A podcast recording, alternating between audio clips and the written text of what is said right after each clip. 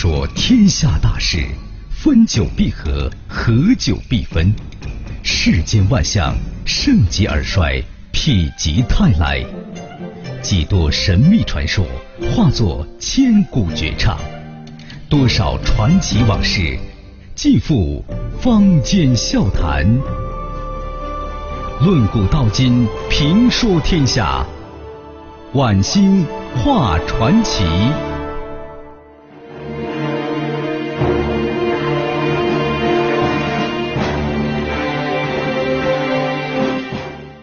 二十四把刀，犹如二十四颗饿狼獠牙，随着一声呜咽，霎时便会把他撕扯的粉身碎骨。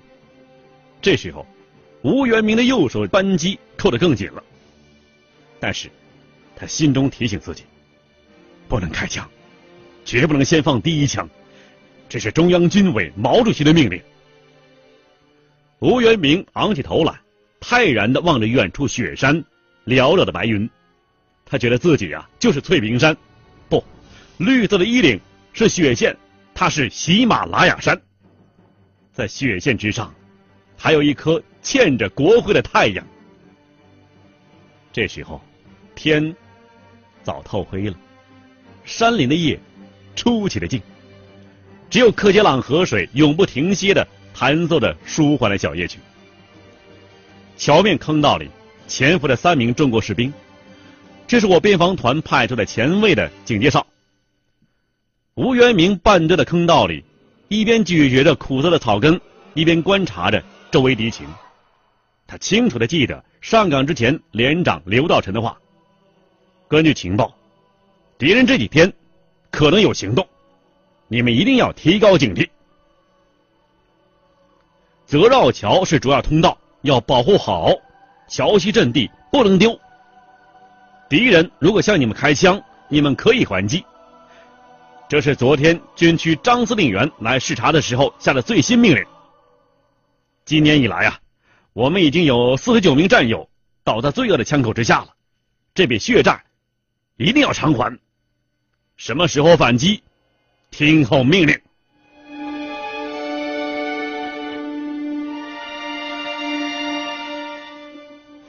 对面树林里发出一阵阵的窸窣声响。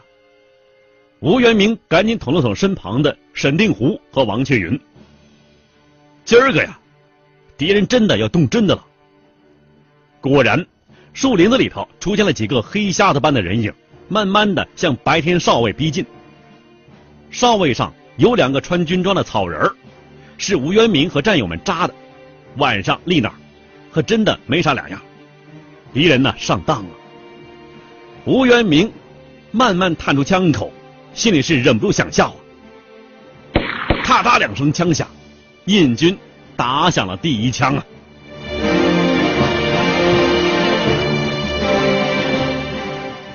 吴元明冲着枪响的地方突突突就一梭子，只听对面哎呦叫了一声，山林又恢复了沉静。沈定湖贴着耳朵问道。敌人撤了吗？吴元明悄声说：“啊，只敲掉一个，他们肯定还要搞鬼。”轰隆一声，一声爆炸，两个草人倒了。敌人呢，以为枪没有打准，扔出两颗手榴弹。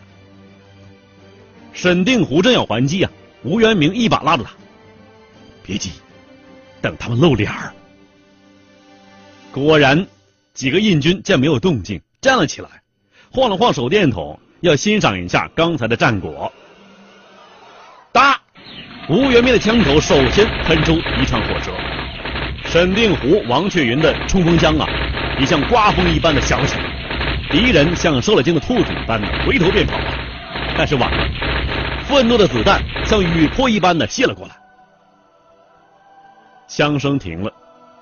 一个受伤的敌人呢，还在高一声低一声的痛苦喊叫着，他大概是啊刚才那一伙中唯一的幸存者。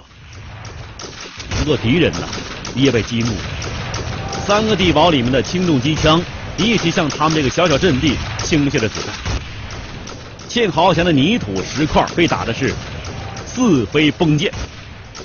突然，一颗手榴弹落在堑壕里，尾部丝丝冒了青烟呢。沈定湖眼疾手快，抓住手榴弹又扔了回去。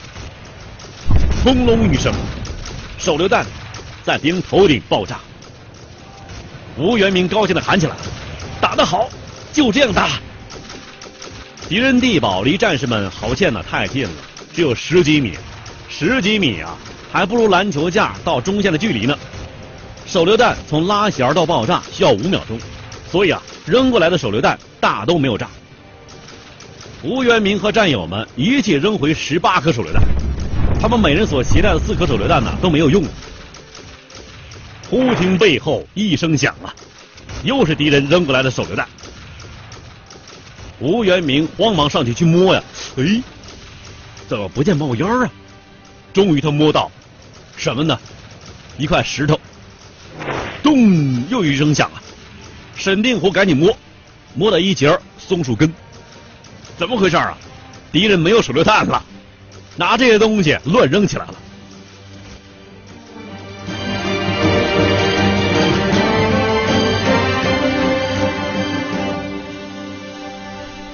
印度军队开始打炮，炮弹掠过树梢，吱吱怪叫的落下来。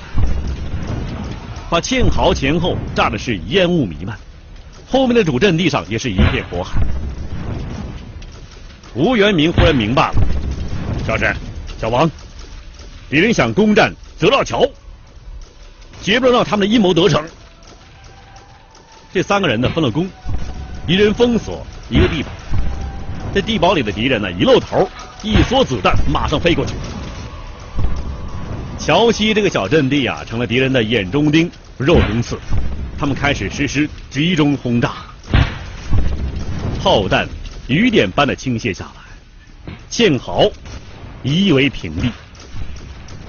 三个战士耳朵被爆炸巨响震得流血了，浓烈的黑烟和滚滚热浪呛得他们是喘不过气来。又是一声巨响，吴元明只觉得。右腿一颤，便酸麻的失去知觉。他知道受伤了，迅速抽下腰带，将腿根部狠狠扎住。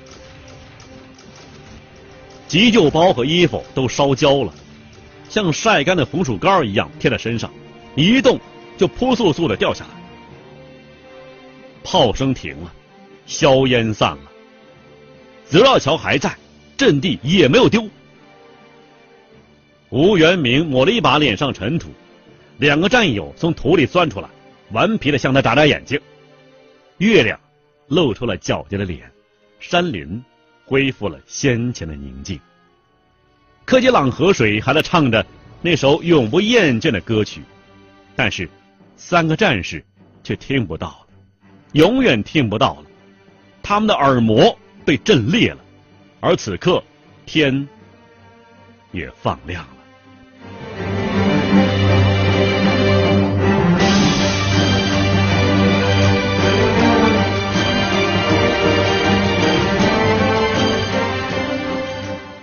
印军地堡枪眼里头伸出一个黑乎乎的布包，这布包啊绑在一根木棒的顶端，布包上面插着一根引信，正丝丝的冒着蓝色火花啊！干嘛呀？敌人要炸桥了，把三个战士困在桥西。吴元明欲扑上去，可是猛一使劲儿没站起来，这才意识到啊受伤了，他猛地拍了一下小王一掌。小王会意的纵身跃出堑壕，扑向炸药包。看古今中外，说喜怒哀乐，讲悲欢离合，道世间百态，晚星画传奇。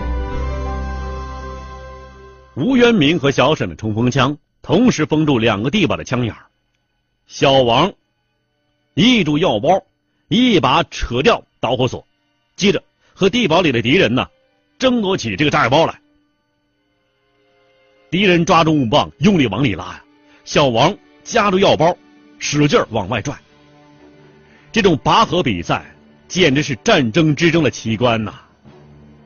小王个子不高，力气也不大，使上全身吃奶的劲儿，仍然转不出来！死神就站在旁边，多延迟一秒，清醒过来敌人就会打死他。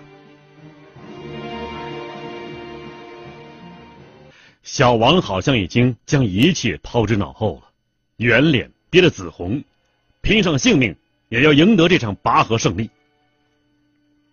吴元明灵机动，扔手榴弹，但小王听不见了，他已经聋了，不再理会。但是地堡里的敌人呢，吓坏了，慌忙松了手。小王没有防备，一个后仰，摔在地上。炸药包脱手了，顺势落到河里。绑炸药包的木棒一多半竖在河面上，从此，这个木棒就直立在了泽绕桥下面的激流里，它成了印军越过麦克马红线向中国武装进犯的铁证。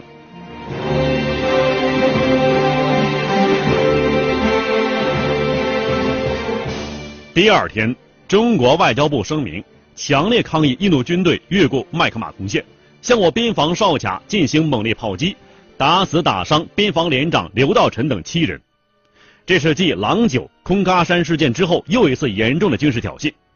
中国军队将保留还击权利，并且警告印度政府：玩火者必自焚。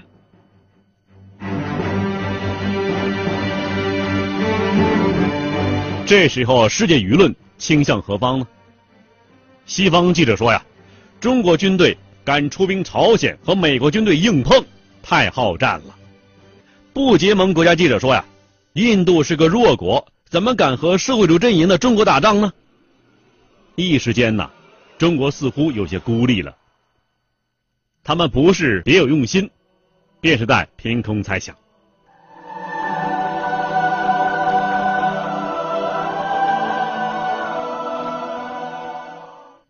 一九六二年十月。印度当局错误的估计形势，在大国支持之下，向我发动了大规模的武装进攻。西藏、新疆边防部队被迫进行自卫还击。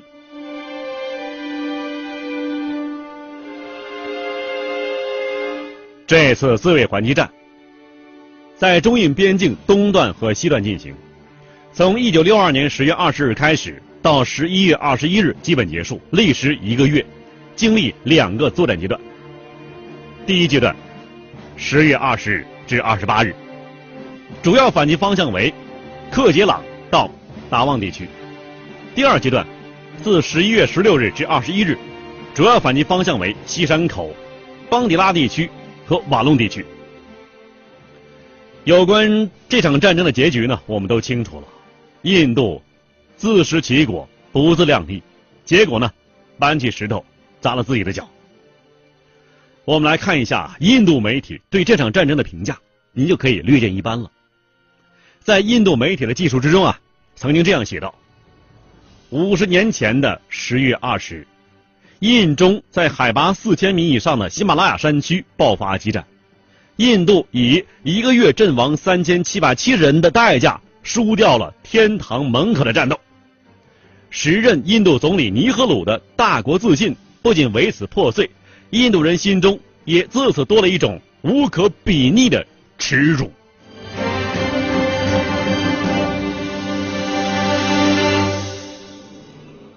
一九六二年十一月中旬，毛泽东独自走出了中南海的春藕斋，舞场里面的乐曲还在响着，节奏悠长而又舒缓。一会儿，周恩来总理也走了出来。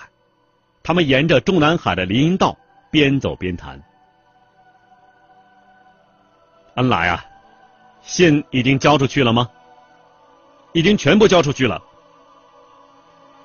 十一月十七日啊，中国总理周恩来给亚非二十几个国家的首脑写了一封长达二十几页的致函，全面阐述了中国政府在中印边境冲突之中的原则和立场，表达了希望和差不多了吧。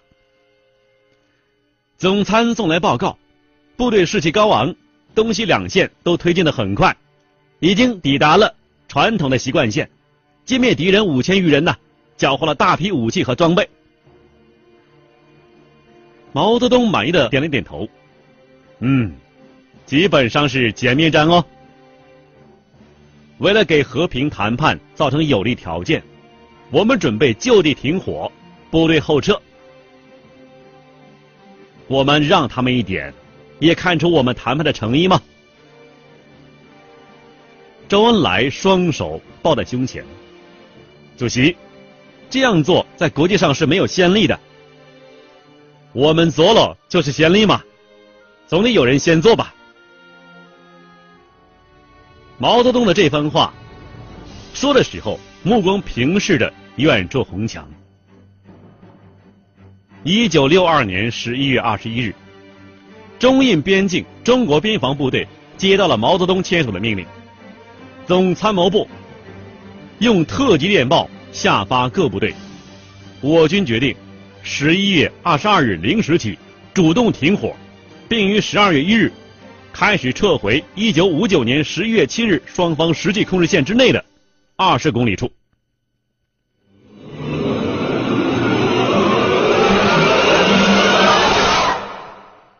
就在这时候，在印度新德里。一队高级轿车鱼贯驶入德里机场，街头一片冷清。内政部长夏斯特紧裹长衣，心急如焚的在轿车里头。他将去视察呀，但是他也知道，即使总理来了，也是回天乏力。在候机厅门口啊，报摊前面围满了人，不少人在争购报纸，有人是兴奋异常。互相拥抱握手啊！这部长秘书呢是一个富有好奇心的年轻人，他走到了报摊跟前，他看到了一行醒目的大标题呀，上面写着：“中国单方面宣布就地停火，并且马上撤兵。”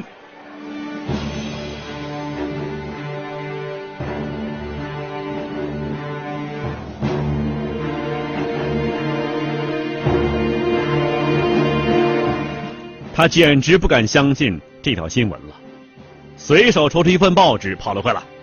啊，部长先生，中国人宣布停火了。啊，停火？我们该怎么办呢？我们，我们怎么办？啊，回去，赶紧回去。汽车停在尼赫鲁斯底外面街上，夏斯特匆匆进了客厅。尼赫鲁啊，一边整理上衣，一边走了出来。发生什么事情了？啊，总理先生，中国单方面宣布停火了。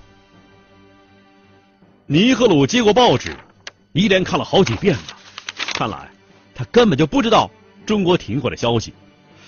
尼赫鲁是自言自语道：“他们为什么不打了？他们为什么不打了呢？”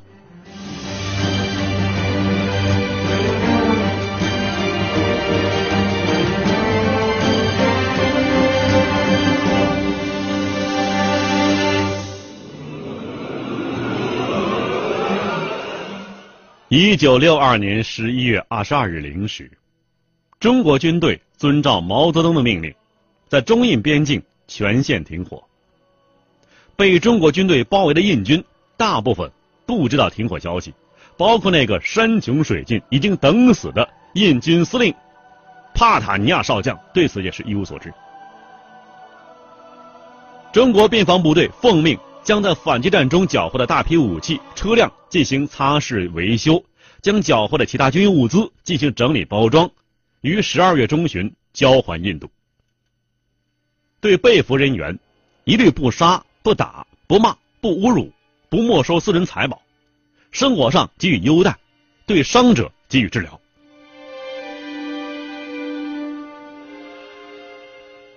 中印边境战争对任何人的影响。都不能和尼赫鲁比肩相齐，为什么呢？尼赫鲁的个人影响啊，一落千丈，不结盟运动几乎瓦解，他整日是病魔缠身，沮丧不堪，公开化的批评和抨击啊与日俱增，有人公开叫他下台，人们感兴趣的是谁来当尼赫鲁的继承人，真可谓是一失足成千古恨呐。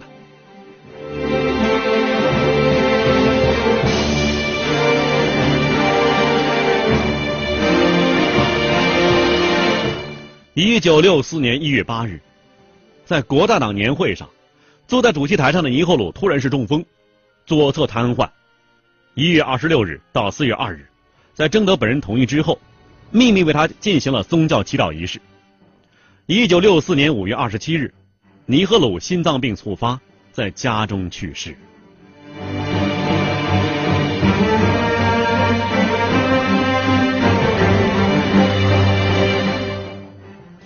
历史已经证明了中国人的诚意，历史还将证明多久呢？喜马拉雅山上的积雪，年复一年，依然洁白。中印同为喜马拉雅山脉的两大文明古国。当我们立足于世界屋脊，鸟瞰这个风云变幻的旋转球体，中国人民不希望看到来自任何一方的黑色烟尘玷污这座圣洁的冰峰。中国五千年文明的历史长卷，镌刻着这个民族不容侵犯的意志和渴望和平的愿望。喜马拉雅山上的雪呀，应该是永远洁白的。看古今中外，说喜怒哀乐，讲悲欢离合，道世间百态。晚星画传奇。